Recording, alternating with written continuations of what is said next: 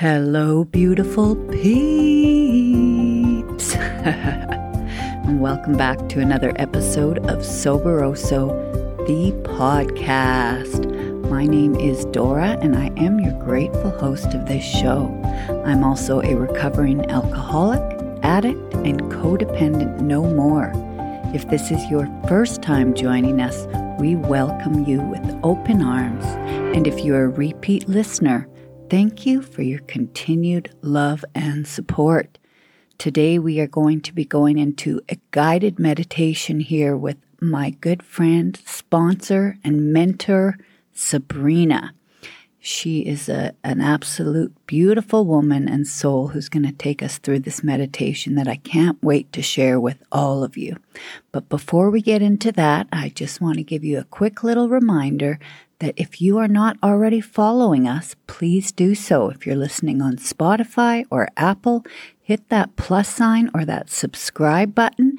This helps us reach more people with this wonderful message of hope and love, and that recovery is possible. So I hope that you guys have found yourselves a nice, wonderful, comfortable place in your home. This is a perfect meditation for winding down and going to sleep at night, or if you just need to get your feet on the ground, things are getting a little chaotic, just turn your phone off, turn all your noise devices off, maybe even light a candle. You can lay down in your bed, which I love to do, or sit in a comfortable chair and just take this 10 minutes for yourself. Enjoy. So just take a breath and if it's hard for you to get centered, one of the best things that I've been shown in meditation through the years is literally to put one hand on your heart and one hand on your abdomen, right below your belly button. And it really just, it's a calming thing and it just opens things up as a way for you to connect to, to get in your body a little bit. And I just want to say thank you. And in the spirit of connecting with our higher power, all we need to do and all that is asked in meditation is to listen and receive. And we let go of the residual of the day anything that might have triggered any worry, anything that hasn't happened yet,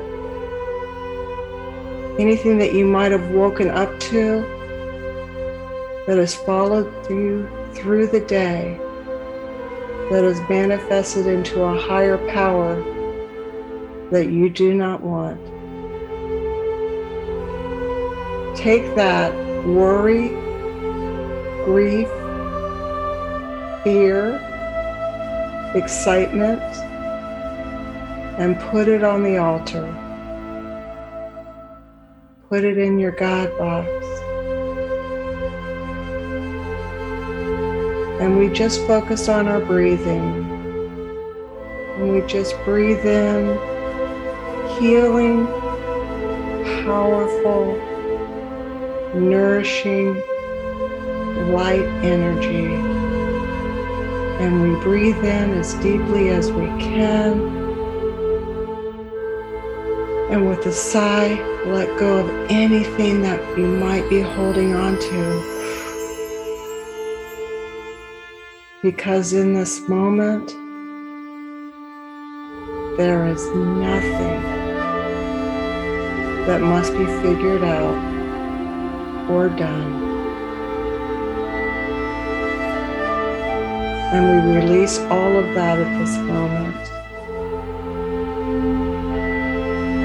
We deserve peace. We deserve healing. We deserve compassion for ourselves and for others for they do not know what they do.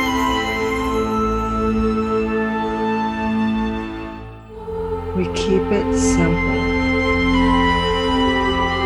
And we let our body melt and relax.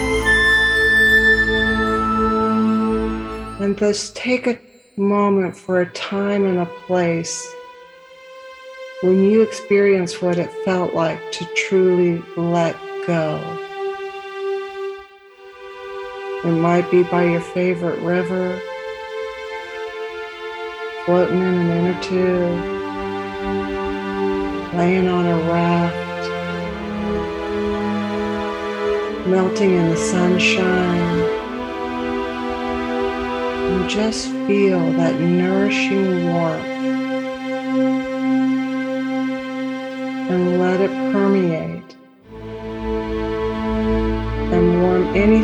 inside of you that feels dark or cold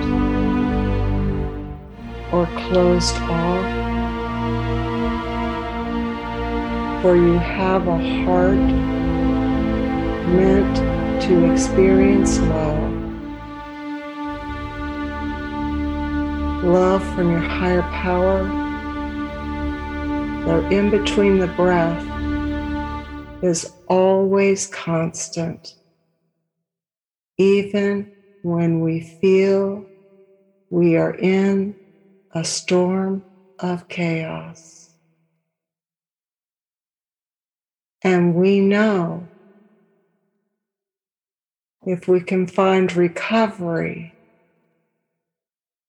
and we can surrender that chaos one moment at a time. Peace and renewed power is ours for the asking. Dear God, if there's something to let go of, I do it with love and compassion for myself, and for anyone else that might be suffering. But know that if I don't take care of myself and I don't find the peace, how can I be a light of peace? To be open to receive all the things that are around me that bring peace and joy. The sound of the river, the sound of the waves, the sound of the wind, and the rain on the roof. I am thankful, God, that you have taught me how to find healing and peace with your guidance and with the people in recovery that I choose to call my family. I create my peace, even in the midst of the storm. I thank you for being able to have a voice to be able to share my experience, strength, and hope, and know that no matter what, all is well. And when I don't feel the peace and I worry what's next, all I have to lovingly say to myself is not now. I don't have to do that right now. And I pause in the light and the love of the nourishing Most High God. And I know what it feels like to be able at times to experience joy just like I never thought I could get sober or take care of be in relationship with an addict or an alcoholic or find emotional sobriety and peace, I get to look at those around me that are walking the journey, and we are never alone. We never, for one more moment, have to sit in unresolved pain. I am willing to go through the pain, yet know that I can still find peace. And I rest and we rest in the assurance to know that it is so. That recovery is possible. That our relationship with ourselves can and will be whole. So that then on the relationships that I choose to be in are giving and receiving. I will not give up peace at any price. I know now through the steps that that is not good for me. And if I don't know for good what's not good for me at the moment, I know that the meeting is good. At least I know what I don't want to do. And I ask for that continuous humility and surrender that we do not do it alone. And dear ones, just rest for the moment and know that you are divinely led and that you are loved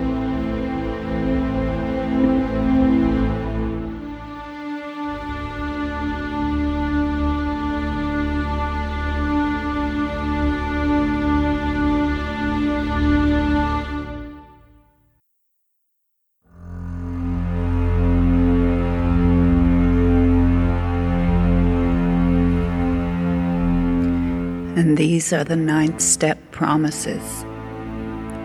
If we are painstaking about this phase of our development, we will be amazed before we are halfway through. We are going to know a new freedom and a new happiness. We will not regret the past nor wish to shut the door on it. We will comprehend the word serenity and we will know peace. No matter how far down the scale we have gone, we will see how our experience can benefit others. That feeling of uselessness and self pity will disappear. We will lose interest in selfish things and gain interest in our fellows. Self seeking will slip away. Our whole attitude and outlook upon life will change. Fear of people and of economic insecurity will leave us.